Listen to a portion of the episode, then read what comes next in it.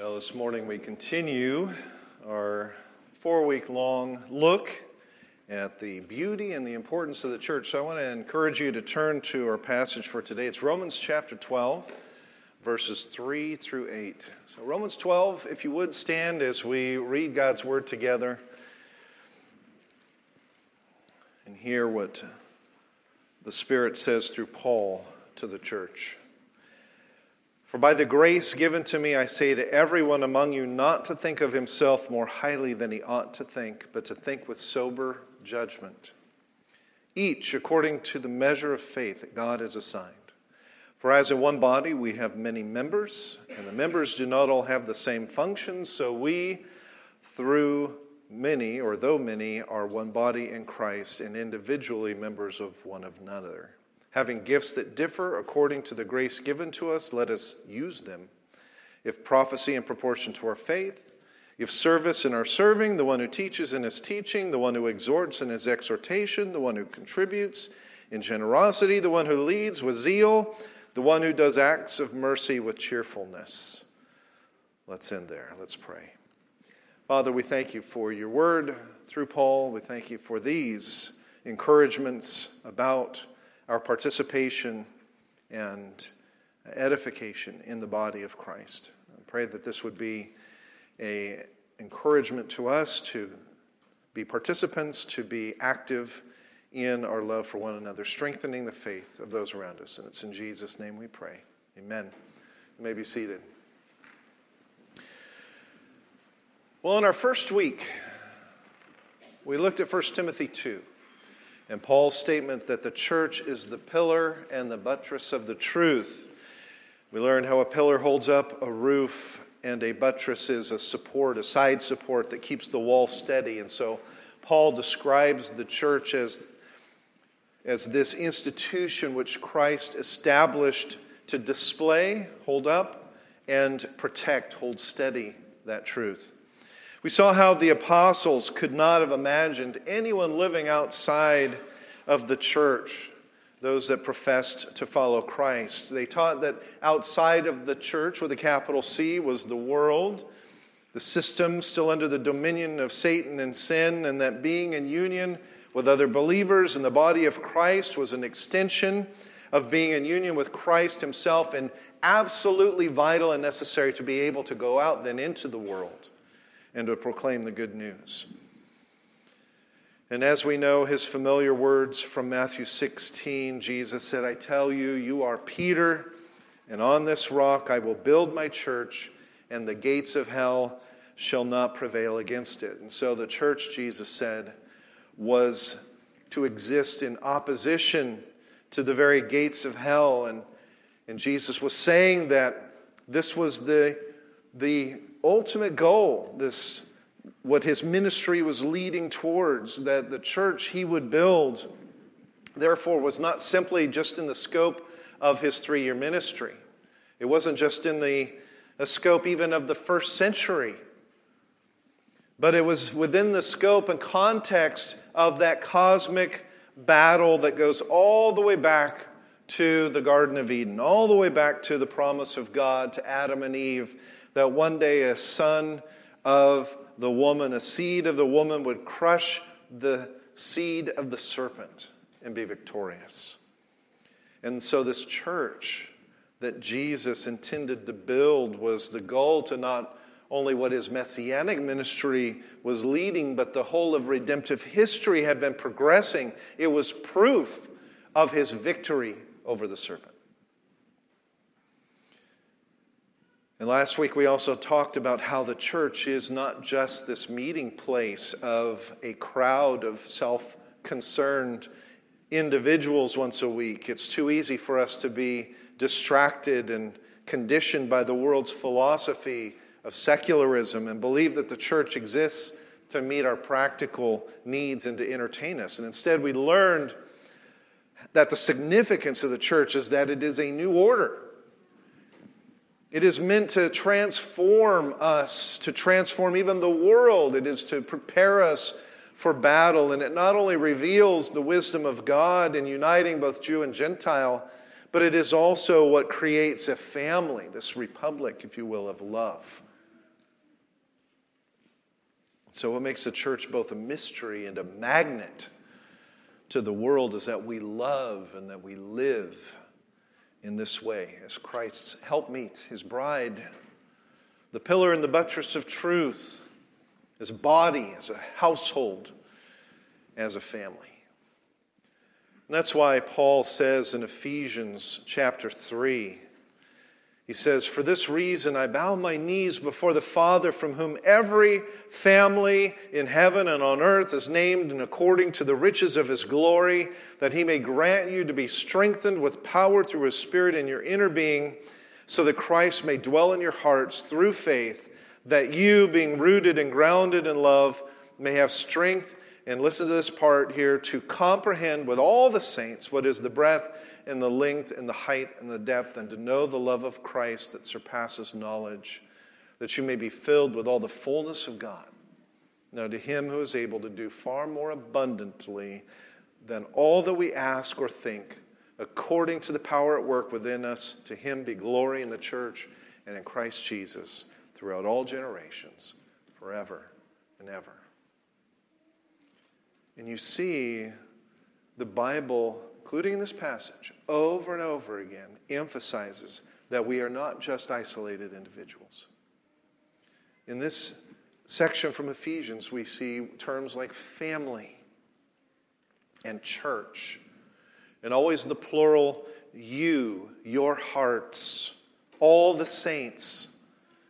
And so Paul's prayer is that the entire church, all of the saints would be filled with the fullness of God and therefore bring him glory throughout all generations. And in fact, there is something unique about the fact that we are in the plural, all of the saints, having this done to and through us through the Holy Spirit that makes the church unique and different and powerful. So, yes, God is at work in you, the individual, strengthening your faith, increasing your wisdom blessing you with gifts, but that is all meant, as we see there, to function within the context of the plurality of the church. And so, a good question at this point, is, as we are moving towards the second half of this look, is how do you view the church? Do you still see it as an obligation? Are you distracted by all the things that you don't like about being a part of the church? Do you still kindle or hold on to past offenses or regrets? Have you lost your sense of being a part of the church? Or do you believe that aside from God showing up and showing the way, and aside from all of us joining together as the body in this corporate unity together, united to Christ, united to one another, laying down our lives with and for you, that what you're trying to do simply won't get done. That is what it means to be a part of the church. We need you, you need us. And it is not good that Jesus should be alone. And so he forged us into a bride. That's what it means to be the church. And as we turn our thoughts back to our morning's passage in Romans, we realize a little of what it means to live as this family and as this household of God. Paul writes, For us, for as in one body we have many members, and the members do not all have the same function, so we, though many, are one body in Christ, and individually we are members of one another. Paul says that we have different functions, different roles to play in the body. And together we are to work in cooperation and unity so that the body as a whole operates the way God designed it. And most of you likely know what it is like to have a body that at times does not cooperate the way you would like it to. And for me, that certainly is true. I seem to have a lack of coordination in normal walking. I'm just fine in sports. I can catch a softball or run down a trail or serve a volleyball, but walking on a sidewalk? Not a chance. I can't tell you the number of times that I've been trying to give Wendy a hand, particularly when her legs are giving her some difficulty, and I, I happen to find that crack in our driveway or a root in the ground and I cause her to wrench her knee. You know, thanks, right? And, and the helps that I'm giving her. And the various parts of the body are supposed to work together. My brain is supposed to tell my entire body to move in fluid motion. My arms are supposed to serve as counterweights as I walk. My eyes are to watch. That's probably part of the problem. My eyes are to watch for the obstacles and the breaks in the ground.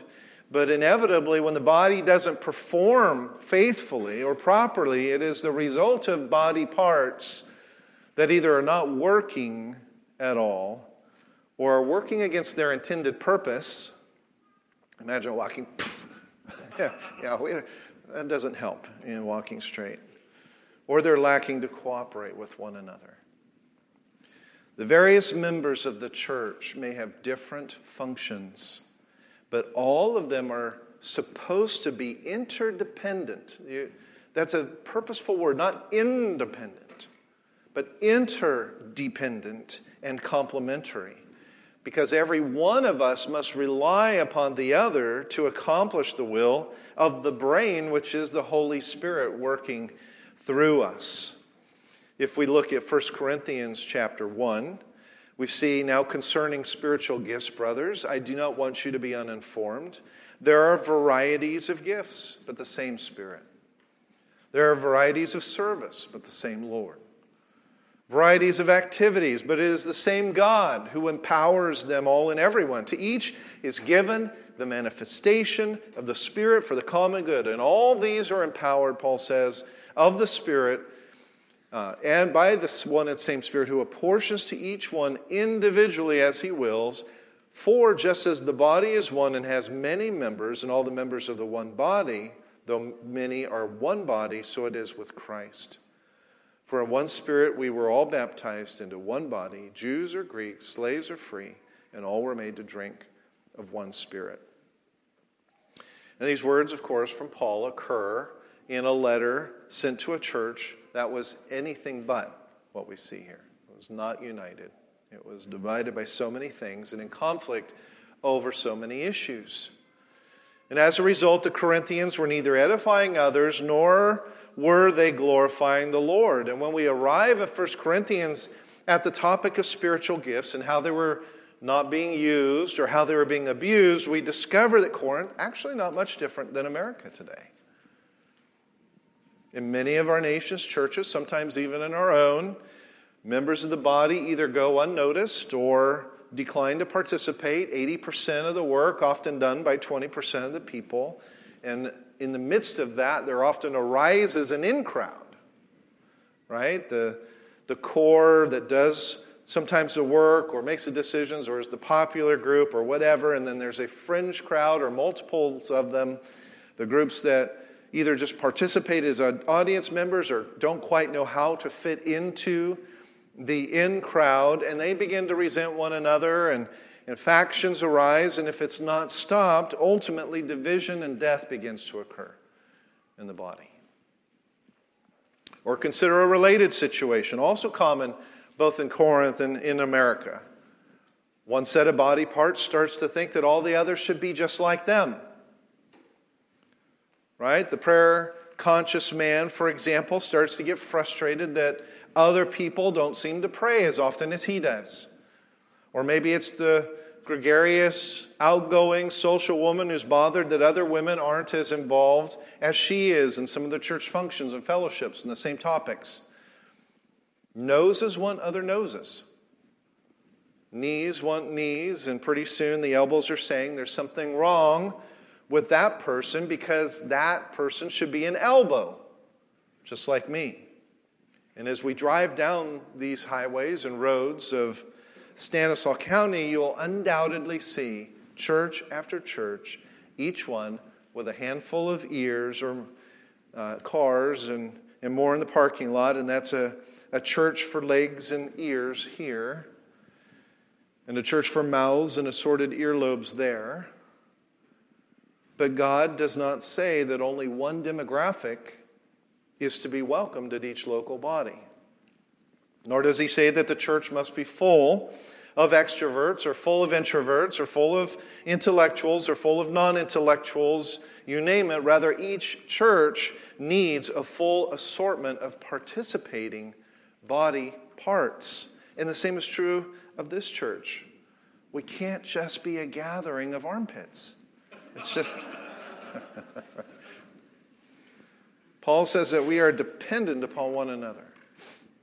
We're dependent upon one another because the Spirit has split the workload between all of us. Big families, small families, singles, youth, seniors, all with various personalities, all with various gifts. The Holy Spirit has given every Christian of this congregation gifts with which to edify all of us. And so, if we look back at 1 Corinthians, in that chapter, Paul writes there are varieties of gifts, but the same Spirit. Varieties of service, but the same Lord. Varieties of activities, but the same God that empowers them all and everyone. And so, just as the Trinity is three persons Father, Son, and Spirit, and one God, a perfect unity with different roles or functions, so there are a variety of gifts, service, activities, given to us a plurality for one body, one purpose. But notice that the Spirit, it's the Holy Spirit that distributes gifts as He wills. And I believe we in the church suffer from two big problems when it comes to, let's say, this topic of spiritual gifts. As I've already alluded to, we, we fail to use them to edify one another. But two, we often forget that we were given gifts by God Himself to accomplish His will for His glory. Most of the time, when someone mentions the topic spiritual gifts, the first thing I think about is, is one of those spiritual gift tests. And I can't help it because that, particularly you know, in the 80s, uh, well, probably every decade really, has just been one of the most popular things that Christians do, right? They take a, a spiritual gift test. And I've taken a half a dozen over the, the decades, each time with the excited prospect of, of discovering what my specific gift or gifts happen to be, and they're always typically the same. And I was never surprised to be lacking the gift of mercy, for example. But I definitely was thrilled at the notion of possessing the word of knowledge. And thankfully, it was always the other person that possessed the gift of evangelism. Because they could go and proclaim the gospel, and I would just curl up and read a good book. Right? It's a great gift, the word of knowledge. Does that match your experience? When I mention spiritual gifts, do you think just about the gifts in the abstract and, and which one you possess or which multiple you possess, or, or do you think about the gift giver, the one who gives the gifts, the Holy Spirit? You see, we have to understand that every believer is foremost given the gift, capital G, of the Holy Spirit, God Himself, so that we may be united into one body of Christ, just as He is one. And so his gifts, which are the outflowing of his work in our lives, are meant actually to enhance our unity. They're meant to enhance our interdependence. Too much focus on spiritual gifts as independent of the Holy Spirit and the purpose for which they are given tends to elevate the importance of the individual in isolation from others. And these gifts aren't just found in the New Testament, they're also found in the Old Testament because the Spirit actually equipped many individuals in the Old Testament period. We're told that He gave gifts to some to construct the tabernacle, He inspired prophets to prophesy about what God was going to do, and the important thing is to understand that these giftings were for specific purposes in the cause of kingdom ministry. And so when I used to take those spiritual gift tests, the people who created them had this nice comprehensive list of all the gifts based upon primarily three different passages of Scripture the, our morning passage, the First Corinthians passage that I read, and Ephesians, and then, then sometimes another First Corinthians passage. But they're all these nice lists, right? But, but the listings in Paul's letters are not intended to be a comprehensive or complete list. Don't think that what you see in these passages are the only gifts that the Spirit gives to his people. And also don't try to make too sharp a line between many of them. For example, is there a clear difference between the word of knowledge and the word of wisdom, or between the gift of healing and the gift of miracles? Probably not. At best, what I think we can do actually is, is divide what the Spirit does in us into two basic categories gifts of word and then of deed. For example, the Apostle Peter seems to point out this difference in 1 Peter 4 when we read, As each has received a gift, use it to serve one another as good stewards of God's varied grace. Whoever speaks, as one who speaks oracles of God, whoever serves, as one who serves by the strength that God supplies, in order that in everything God may be glorified through Jesus Christ. To him belong glory and dominion forever and ever. And so Peter says, every believer, whatever the very grace of God as it expresses itself in and through the believers and the members of the body, they are all meant to either speak or to serve, do. And so, putting everything together that we've learned so far, if the gifts are about empowering Christians in word and deed to minister to others in the body of Christ, then we should not be asking so much, What are my spiritual gifts? But rather, what in this situation in which God has placed me are the particular opportunities that I see for serving others in word and deed? That's the question. And responding to that question will go a long way towards both discovering actually using our gifts. And I'll tell you something else. Nearly every time that I took those tests, I felt like I was affirmed in areas that I already believed to be strengths. And it was easy for me to study the scriptures, and thus this idea of having a, a gift of the word of knowledge seemed to fit. But it was difficult for me to be merciful to others or to go out and boldly proclaim the gospel. And knowing that I didn't have those gifts, this is the point, knowing that I didn't have those gifts made me feel better about my weaknesses. But there's something not quite right about that, right? The Bible tells us that God's power is made perfect in weakness. So, how am I allowing God to demonstrate his power through my weakness if I only want to exercise those areas that I believe are my strengths?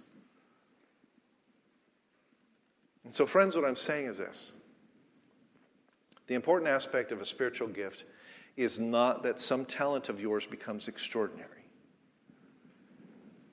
but rather that you, especially in your weakness, become extraordinarily effective through the power of the Holy Spirit to minister to someone else.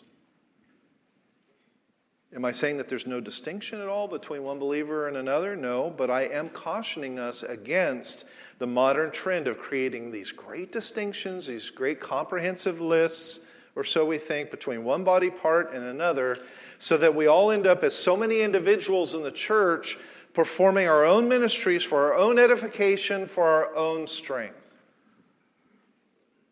And I'm also cautioning against the temptation to say that because I seem to possess gift A, that I should do ministry A and leave the ministry of gift B to the person who possesses gift B.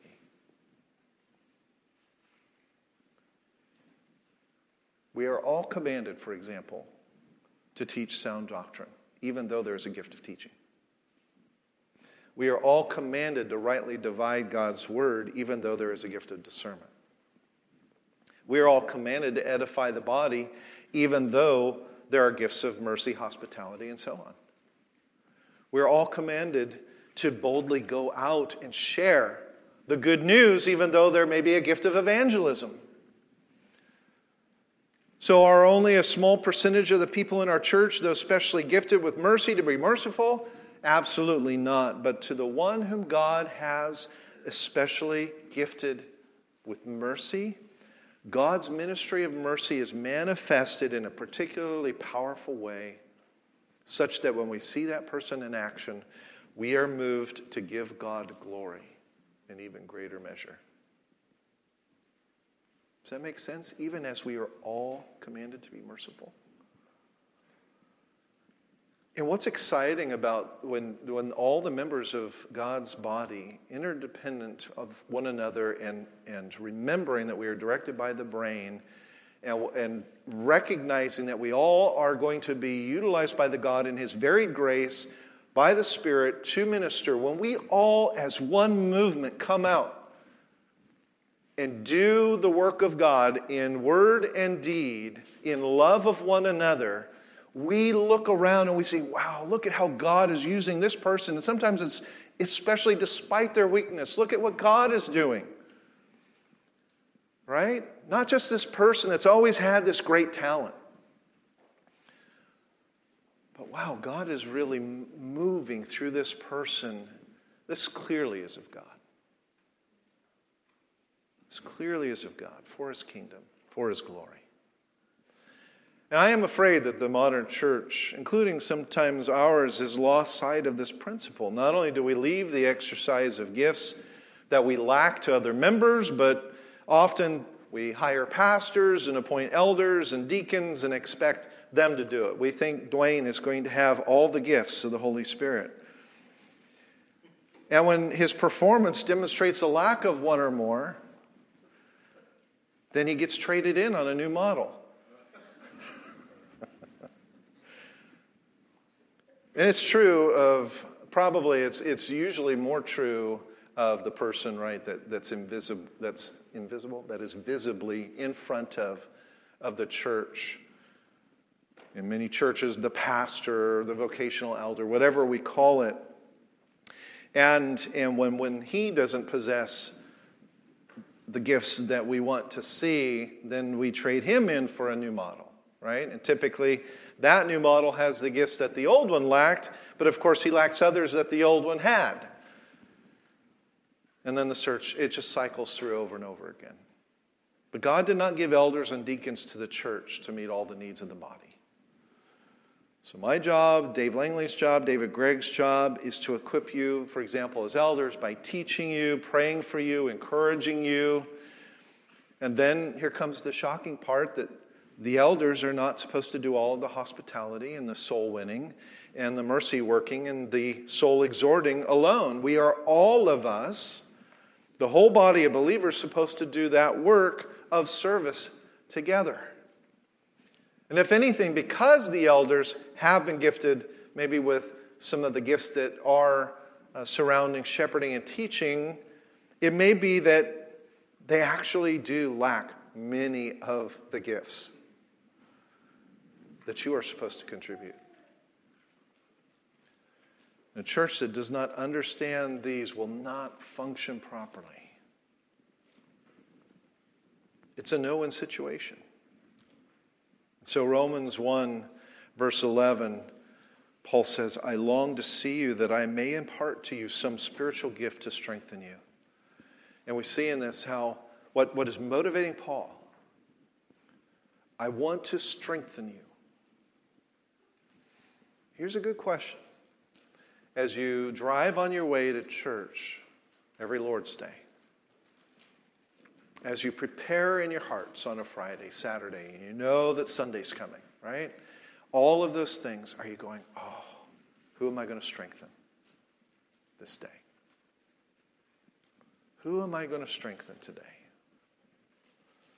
That's what Paul is saying. It doesn't mean that Paul personally didn't receive any joy or benefit from the exercise of gifts that God had given him, or you know, in edifying through word and deed the body. But it does suggest that what we've seen so far this morning is that gifts are given to be given. Gifts are given to be given. They are not meant to be hoarded, nor are they meant to kind of point back the focus upon ourselves, but they are meant to motivate us to come and say, How may I strengthen this person? By what God has given me in His very grace in a way that will give Him glory and make it evident that God is using me. So, all around you this morning sit people whose faith is being challenged in one way or another.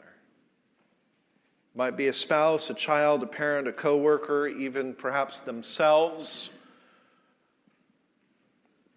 And our attitude should be that, as Paul, that we long to share gifts with them and note that he says some spiritual gift. Honestly, even though Paul makes these lists, when he says some spiritual gift, I doubt that Paul is overly concerned with whether he possessed the gift of apostleship. He's trying to say, I long to serve with you, the, you know, give you the gift of apostleship. What he wanted to do was help. What he wanted to do was speak and act, strengthen, encourage, edify, and prayed that God would make him effective through the work of the Holy Spirit. So, you know, because of that, I'm actually not a big proponent of spiritual gift tests. The far more basic problem that we have to deal with is that we simply, too often, don't have a desire to strengthen a brother or sister's faith. Too often, as I said last week, it's our sovereign, independent, individual selves coming through the doors of the church, waiting to be fed, waiting to be entertained, with expectations that are often unbiblical. And then we leave often disappointed because that's not what the church is fully about. And so I want to encourage you to pray this prayer Lord, I want to strengthen someone's faith today. Grant that at the end of this day, your day, your kingdom was served. Somebody will be more confident of your promises and more joyful in your grace because I crossed his or her path. Gift me in some way. That's, that's what Paul's saying. Gift me in some way to make my weaknesses become powerful because of your spirit. Be glorified in me. Imagine if we prayed that every single week. Wouldn't that be good? That would be great. And when you let that become your attitude, when you desire to build up the body, the Holy Spirit, I am fully convicted and believe will use that kind of attitude because that's the type of people God wants. So, as we've seen these past three weeks, the stakes are high. We are called to engage in spiritual war. We are to stand strong against the gates of hell. There should be this great excitement as we gather together on the Lord's Day. There should be a sense of missing the rest of the members of the body, of the church family during the week that we are apart.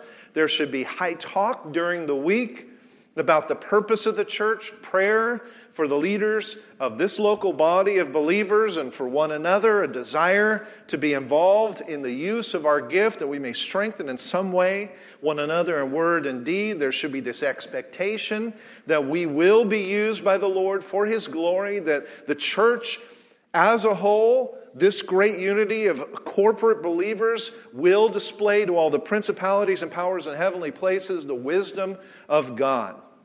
Author Jerry Bridges once wrote For many years, I took an individualistic approach to the Christian life. I was concerned about my growth as a Christian, my progress in holiness, my acquisition of ministry skills. I prayed that God would enable me to be more holy in my personal life and more effective in my evangelism, I asked God's blessing on my church and the Christian organization that I worked for. But as I learned more about true fellowship, I began to pray that we, as the body of Christ, would grow in holiness, that we would be more effective witnesses to the saving grace of Christ. For it is the entire body, not just me, that needs to grow. And so I commend that to you this morning. And my prayer is that you would desire the same things and that as we work together, all of us, in one household, one body, one family, as Bridges writes, that the we will turn to a, the I will turn to we in all of our lives. And I'm excited about what God will do with that kind of attitude, permeating, saturating this body of believers. May the Lord bless us. Let's pray. Lord, I do thank you for your varied grace. I thank you, Lord, that you've not made us all the same. But Father, in that difference, may we praise you for the unity that you create. That we are better together than we are apart, that we need one another, and that you have given us, each of us, things to give to one another. And where we see division, where we see factionalism, where we see individualism, where we find each other distracted by the world's philosophies, where we come in with unbiblical expectations, may we continue to be a loving, gentle, but constant encouragement to one another. Let us strive for what is better. Let us strive for the higher way. Let us lift up this which you, in your ministry, built what you meant to sustain, what you meant to display, to hold steady the truth, may we be used by you. It's in Jesus' name I pray. Amen.